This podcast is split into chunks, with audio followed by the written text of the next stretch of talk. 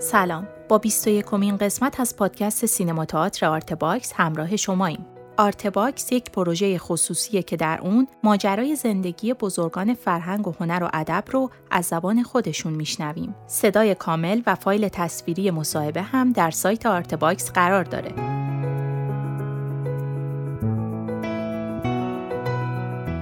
در این پادکست اکبر عالمی درباره تدریس، ترجمه و تألیف کتاب با ما صحبت می‌کنه. پس بخش دیگه ای از این تاریخ شفاهی رو با هم میشنویم.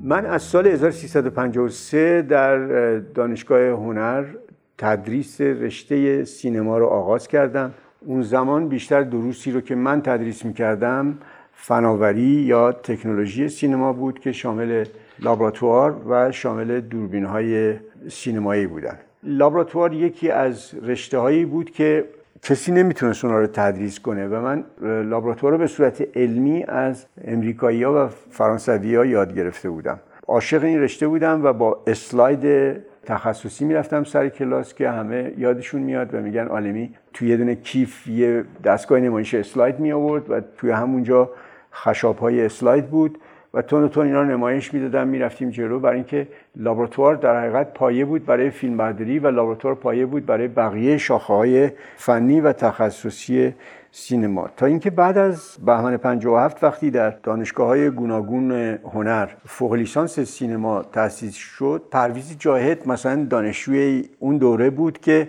ما جامعه شناسی سینما رو بهشون درس می‌دادیم. یه فیلمون پخش می‌کردیم. دانشجوها با کشف و شهود و تکاپوی ذهنی پیدا می‌کردن میومدن کنفرانس می‌دادن و حرف می‌زدن. راجب کارگردانی من دوره خیلی افتخارآمیزی رو سپری کردم. راجب فیلم برداری پیشرفته بهش گفتن فیلم برداری پنج. این کار کردم. به وزارت علوم رفتم. پیش دکتر ندیمی معاون وزیر علوم به ایشون پیشنهاد کردم که در ایران ما دانشجوی رشته عکاسی بگیریم که تو کنکور فورا گنجانده شد و گفتن حالا بیا. طرح درس دوره لیسانس و فوق لیسانس رو بنویس. من و مسعود معصومی رفتیم و طرح درس رو نوشتیم و دانشجو گرفتن و امروز تمام دانشجویان اون دوره که سال 60 61 62 بود و من جانانه باشون همکاری می‌کردم فارغ تحصیل شدن به درجه عالی رسیدن لیسانس و فوق لیسانسشون رو گرفتن دکترای عکاسیشون رو گرفتن. الان استادان مسلم دانشکده های عکاسی در ایران هستند و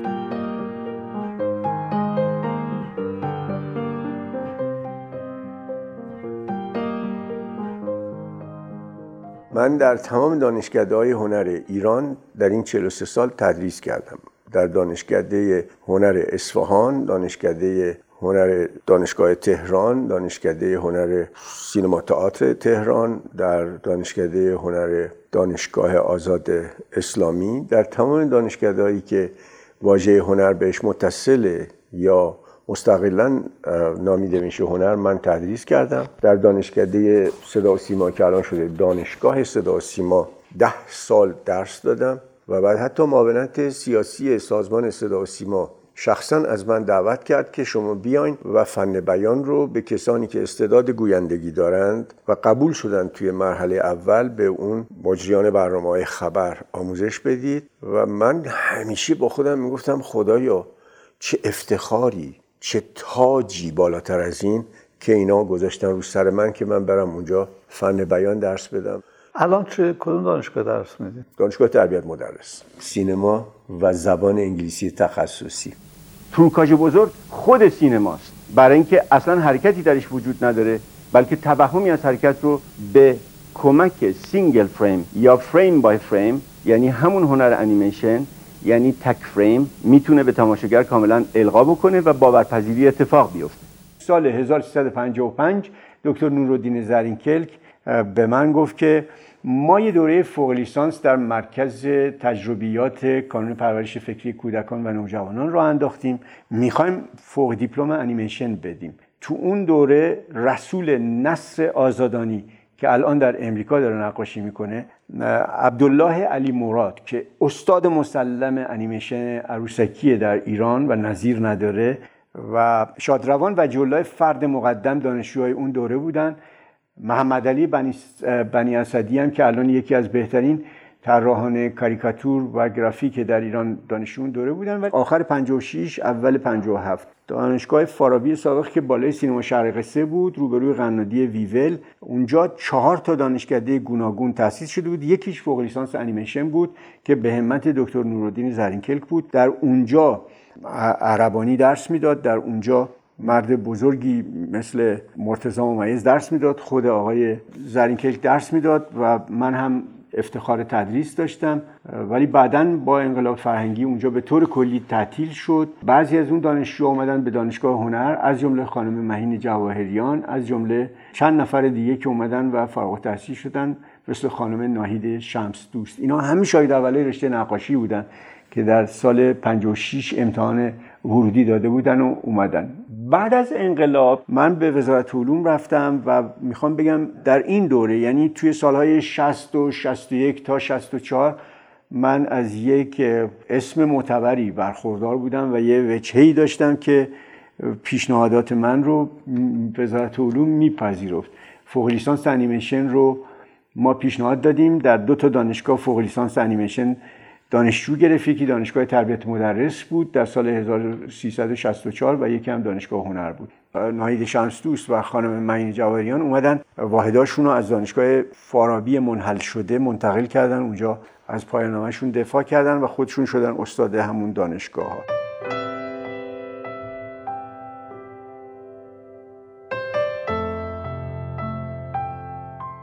نکته دیگه که بگم و باید واقعا بگم این موضوع رو من 14 سال مدیر گروه انیمیشن دانشگاه تربیت مدرس بودم. می‌خوام بگم نور چشم ریاست کل دانشگاه. و تو گروه های تخصصی دائما نظر منو میپذیرفتن. ولی دو بار نظر من رد شد. یه موقع بود که برای رشته سینما و برای رشته انیمیشن پیشنهاد کردم هوشنگ گلشیری بیاد به ما ادبیات نمایشی درس بده به دانشجوهای ما. چون خودم هم خجالت میکشیدم که هر درسی رو باید درس می‌دادیم یه دفعه میمدن می‌گفتن مدیر آموزش می‌گفت که ما معلم نداریم. گفتم خب این مسحکه که من برم درس بدم. مثلا درس صدا درس چی درس چی. هم اسمشو اگه بیارم حوصلتون سر میره. در مورد ادبیات نمایشی گفتم که بهترین کسی که می‌تونه بیاد خود هوشنگ گلشیریه گفتن نه. یه دفعه گفتم چرا؟ چرا رو به من بگین تا من بفهمم که چرا هوشنگ گلشیری نمی‌تونه بیاد. گفتن لیسانس داره. گفتم عجب. دو سه سال بعد گفتم آقای محمود دولت آبادی بیاد. گفتن او هم لیسانس داره نمیشه. گفتم مثلا اومبرتو اکو چی داره مگه؟ اونم دکترای افتخاری داره. من تمام این حرف رو با دل پرخون به این دلیل می‌زنم که دانشجوهایی که فرستادیم به لندن به کشورهای دیگه اومدن گفتن استادای ما دکترا ندارن. حتی بعضیشون گفتن که استادای ما در دانشگاه معتبر دنیا که بخواین اسمای اونا رو براتون ردیف می‌کنم گفتن که اینا دیپلم داره. مثلا یکی از اینا که استاد تراز اول ما بود دستیار اسپیلبرگ بوده. بعضیاشون فقط لیسانس دارن. بنابراین در رشته هنر فرق می‌کنه با ترمیم مردمک چشم. با پیوند قلب که باید فوق تخصص دکترای چی و چی داشته باشه تا اجازه داشته باشه بره توی دانشکده پزشکی تدریس کنه. من آرزوی یک روزی رو دارم که در وزارت علوم این تصویب بشه به تصویب مجلس هم برسه خوبم اجرا بکنن. نه اینکه خال خانباجی رو بردارن بیارن اونجا. یک آدمایی که هم قد و قواره هوشنگ گلشیریه اونا رو صدا کنن بگن بیا شما ادبیات نمایشی تدریس کن. اون موقع من احساس می‌کنم که دانشگاه های ما یک تحول حیرت آوری پیدا می‌کنه. اما الان شرطش این است که باید حتما درجه دکترا داشته باشن. وگرنه اجازه ورود به رشته های پست یا تحصیلات تکمیلی رو ندارن. و همین دلیل بود که وزارت علوم به من یک درجه افتخاری داد و بلافاصله هم زیرش نوشتن دانشیار پایه سه. از اون روز به این طرفم دیگه من نرفتم دنبالش که پایه خود من رو ارتقا بدم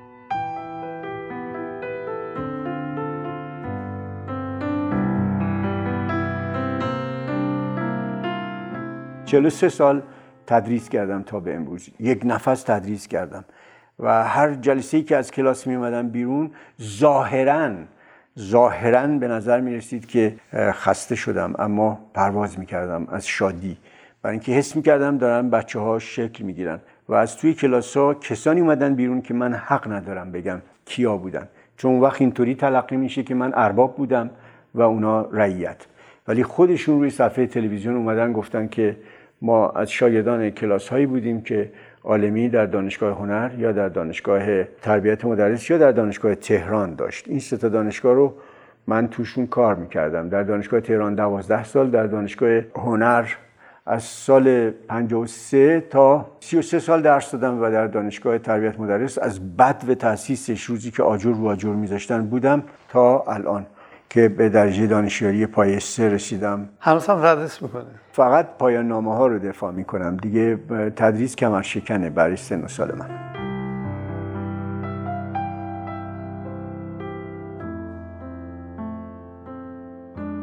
میشه بگین کتابایی که نوشتین چیا هست؟ کتابایی که ترجمه کردم برای دانشگاه بوده برای درس خودم بوده. مثلا جزواتی که می نوشتم اوایل برای تدریس نورپردازی یا تدریس دوربینای فیلم برداری یا یا یا یا اینا بود. اینا یه روزی منو به این موضوع وادار کرد که کتاب بنویسم درباره لابراتوار در زمانی که آنالوگ بود و فقط آنالوگ بود و فقط آنالوگ. به خیلی از نسل جوون باید خبر بدم که در دوران آنالوگ فرمول های رنگی افشا نمی‌شد. یا در ایران وقتی ما از استادمون میپرسیدیم که این به چه دردی می‌خوره؟ میگو بعدا بهت میگم. بعد میفهمیدیم خودش هم نمی‌دونه. داره اینا رو توتیوار انجام میده و فرمولا رو در اختیار ما قرار نمیده. تا اینکه من زبان یاد گرفتم. وقتی زبان یاد گرفتم دیدم کتابای خارجی اینا رو به وفور در اختیار گذاشته. فورا اینا رو ترجمه کردم به زبان فارسی و یادمه که یک دوستی اومد یه دفعه گفت من یک کارخونه بزرگی درست کردم. به برکت اولین کتابی که نوشته بودم اسمش بود فیلم و لابراتوار. اون زمانی که من فیلم و لابراتوار رو نوشتم فرانسویا در ایران لابراتوارهای وزارت فرهنگ و هنر رو اداره می‌کردن که اداره کل هنرهای زیبای کشور بود. بعد امریکایی ها اومدن اداره می‌کردن. و می‌خوام بهتون بگم این فرمول ها و تجزیه داروها اینا جز اسرار مگو بود که کسی اصلا اینو نداشت. اولین کتاب و شاید دیگه آخرین کتاب رو من نوشتم تکثیر شد. چند بار تجدید چاپ شد و در دانشگاه ها تدریس کردن تا رسیدیم به آغاز قرن 21 که دیگه دوره آنالوگ تقریبا تموم شد و دوره دیجیتال آغاز شد. اما قبل از اون یه کتاب دیگه ای مال جیکوبسون رو ترجمه کردم برای انتشارات سروش. همون زمانی که من هشت سال عضو شورای عالی کتاب سروش بودم. مهندس مهدی فیروزان منو دعوت کرد گفت تو بیا عضو شورای عالی کتاب سروش بشو. من هشت سال اونجا بودم و با بزرگانی نشست و برخواست داشتیم هر دو شنبه ها که من سهم من این بود که کتاب های مناسب برای سینما عکاسی اینا رو من تجزیه تحلیل می‌کردم و تصویب می‌کردم یا رد می‌کردم و اونا هم کتاب های دیگه که توی زمین های عقلی و فلسفه هنر بود اونا تصویب می‌کردم مثل دکتر امیر جلال الدین علم دکتر امامی و دیگران. اینم یکی از دوران طلایی زندگی من محسوب می‌شد که من عضو شورای عالی کتاب انتشارات سروش بودم به مدت هشت سال. اونجا به من پیشنهاد دادن که کتاب مشهور جیکوبسون رو از انگلیسی به فارسی ترجمه کن. وقتی من داشتم ترجمه می‌کردم دیدم یه فصل این باید اضافه کنم بهش و یک فصل بهش اضافه کردم. همه اون کسایی که اصل کتابو دارن بذارن کنار هم دیگه می‌بینن. ترجمه بسیار روانی داره. اون کتاب ظهور همون ظهور در عکاسی و سینما بود بله. اون کتاب ظهور بود. کتاب ظهور شش بار تجدید چاپ شد. الان توی انتشارات سروش موجوده اون پایه و اساس درک تئوری های رنگ پایه و اساس درک تمام فرمول های شیمیه که بعد موقعی که اومدم فتوشاپ رو یاد بگیرم دیدم که این جوانایی که دارن به من فتوشاپ یاد میدن دارن میگن by K. ما بهشون گفتیم نگهدار. نگهدار ما اینا رو داریم که میگیم یلو مجنتا و سایان. اینم تو این کتاب بهش میگیم که آبی سبز قرمز.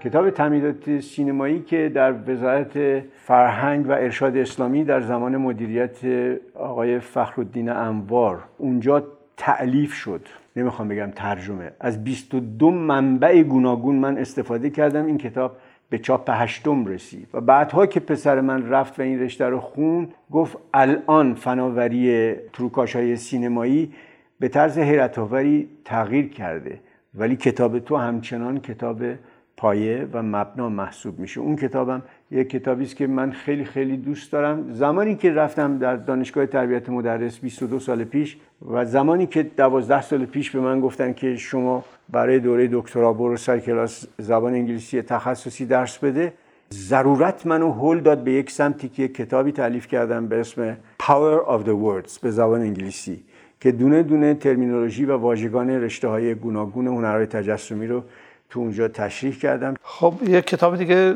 نوشتین فرهنگ جامعه انیمیشن.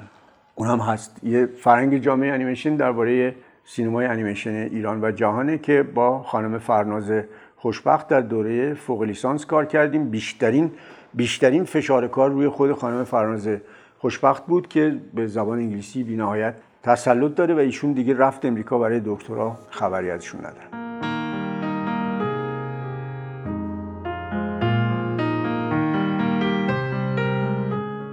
در دوران شادروان دکتر حسن حبیبی وقتی ایشون شدن رئیس فرهنگستان زبان و ادب فارسی منو دعوت کردن با دکتر آیت اللهی و سه چهار تا از استادان دیگه در رشته هنر که شما بیان مترادف واژگان هنری رو به زبان فارسی پیشنهاد کنید. من وقتی رفتم توی فرهنگستان زبان و ادب فارسی که سه شنبه جلسه ما تشکیل می‌شد فهمیدم که اونجا یه قانونی وجود داره که اون قانون بینهایت ارزشمنده. یعنی استادایی که به نظر می‌رسه که استاد تراز اول اون رشته هستن یه واژه رو انتخاب می‌کنن. فرنگستان اونا رو اعلام می‌کنه. میره توی دل جامعه. اگه جامعه اونا رو جذب کرد زعی سادت اگه جذب نکرد فرنگستان می‌فهمه که اینا از طرف مردم جذب نشده و دیگه حالا خیلی دیره که ما مترادف یک واژه بخوایم واژه فارسی بذاریم. ناگهان در این اوضاع یک اتفاق کثیفی رخ داد. این اتفاق کثیف این بود که در تلویزیون در برنامه های بسیار جلف اومدن گفتن فرهنگستان زبان و ادب فارسی برای کراوات گفته درازاویز تزئینی. اصلا همچی چیزی نبوده. این کاملا جعلیه. و بعد از یه مدتی اومدن گفتن که فرهنگستان زبان و ادب فارسی برای پیتزا گفته کشلغمه. این هم مزخرفه. چون در فرهنگستان زبان و ادب فارسی کسانی که بزرگتر از ما بودن مدام به ما یادآوری می‌کردن که بعضی از واژه ها رو ما دیر به فکرش افتادیم و دیگه نمیشه بهشون دست زد. مثل باتری. من بچه بودم دیدم برای باتری داره استاد فیزیک ما میگه پیل. حالا شما یادتون اومد. من بچه بودم می‌دیدم که اینه. ولی ببینید در همون دوره که فرنگستان زبان و ادب فارسی از 60 سال پیش تأسیس شد. اومدن گفتن بگین فرودگاه بگین بیمارستان بگین زایشگاه بگین کودکستان بگن بگین دبیرستان. ببینید چه واجه های پخته ای رو اون موقع پیشنهاد دادن و جا افتاد و بی نهایت دوستش میداریم اینا رو. بگین دانشگاه بگید دانشکده. اینا رو پیشینیان ما گفتن. یعنی زمانی که واقعا می‌خوام بگم که زبیح الله صفا یا یک کسایی مثل دکتر محمد جعفر محجوب که اینا استادای من بودن و من افتخار شاگردی در محضر اونا رو داشتم. اینا می نشستن واژگان مترادف فرنگی رو به کار می بردن و بعد میدیم چقدر به سرعت جا افتاد. برای بعضی از واژه ها دیگه شوخی نمی‌کردن به سراغ رادیو و تلفن و تلگراف نرفتند. ولی یه دوره ای که خیلی دیگه دیر بود برای فکس اومدن. نسلی که بعد از اونا اومده بودن تو فرنگستان زبان و ادب فارسی گفتن بزنید دورنگار. الان دورنگار هم جا افتاده. و هم نیفتاده. نمی‌دونم چرا اینجوری بود. یا در مورد فرض بفهمید کلمه عکس. انقدر این کلمه مترادف البته عربی فارسی ناب نیست. یادمون باشه که برای خود همین واژه عکس چقدر راز زیبایی در این هست. چرا؟ برای اینکه دوربین عکاسی رو وقتی ما دستمون می‌گیریم تصویر رو چیکار می‌کنه؟ سرازیری می‌کنه. یعنی پا سر میاد پایین و پاها میره هوا. معکوسه. یعنی برعکسه. همه چیز برعکسه. یه چیز دیگه نگاتیو به ما میده. یعنی برعکس اون چیزی که دیدیم. صحنه رو سفید دیدیم دیوار سفید رو به ما سیاه میده. لباس سفید پوشیدیم لباس سفید رو به ما سیاه میده. این واژگانی که اون موقع استفاده می‌کردم به نظر من خیلی پخته بود. اینا خاطرات منه از روزگاری که در فرهنگستان زبان در مکتب استادان خودم تلمز می‌کردم. یاد دکتر حسن حبیبی به خیر.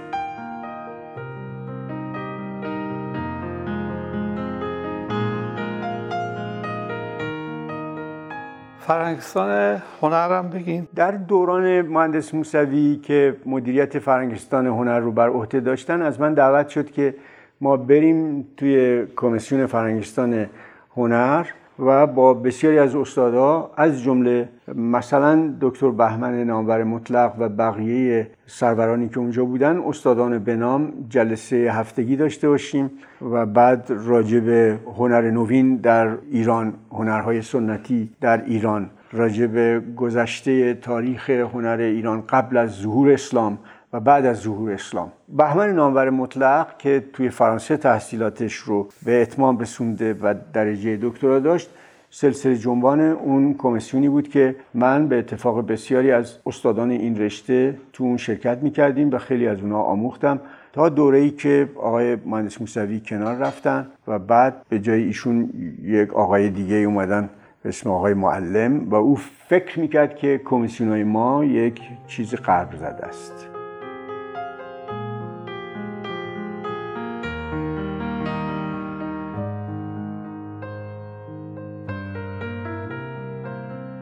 شما یه تجربه بازیگری هم دارین از اون هیچ اسم نبردین. تجربه بازیگری من از زمانی شروع شد که من در لابراتوار پارس فیلم کار می‌کردم و بعد برای ترجمه یک فیلم که کارگردانی اون رو آقای فاطمی بر عهده داشت من مجبور بودم در سراسر فیلم حضور داشته باشم که بتونم جملات رو و سناریو رو ترجمه بکنم برای اون خانم امریکایی که نقش مقابل ناصر ملک موتی رو بازی می‌کرد. چون رشتم بازیگری و تئاتر بود مثل هر آدم دیگه که علاقمنده که شانس خودش رو امتحان بکنه من این تجربه رو پشت سر گذاشتم. تجربه بعدی یه فیلم دیگه ای بود که بکی ماوردی بازی می‌کرد به اسم بابا نانداد. من در اون فیلم نقش یک مجری برنامه تلویزیونی رو داشتم که مثل عزت الله متوجه سالهای خیلی ساده می‌پرسه از شرکت کننده ها و به اونا نمره قبولی یا ردی میده. همین دوتا تجربه رو در بازیگری پشت سر گذاشتم و دیگه هم بازی نکردم. هیچ وقت.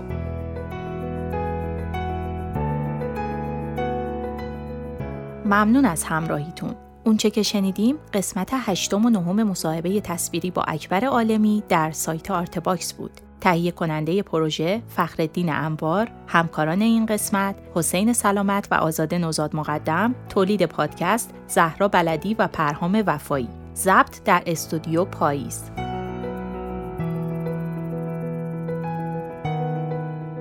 در قسمت بعدی اکبر عالمی درباره مستندسازی صنعتی با ما صحبت می‌کنه. من زهرا بلدی هستم و خوشحال میشم که Artbox رو به هنردوستان معرفی کنید. وبسایت ما artbox.ir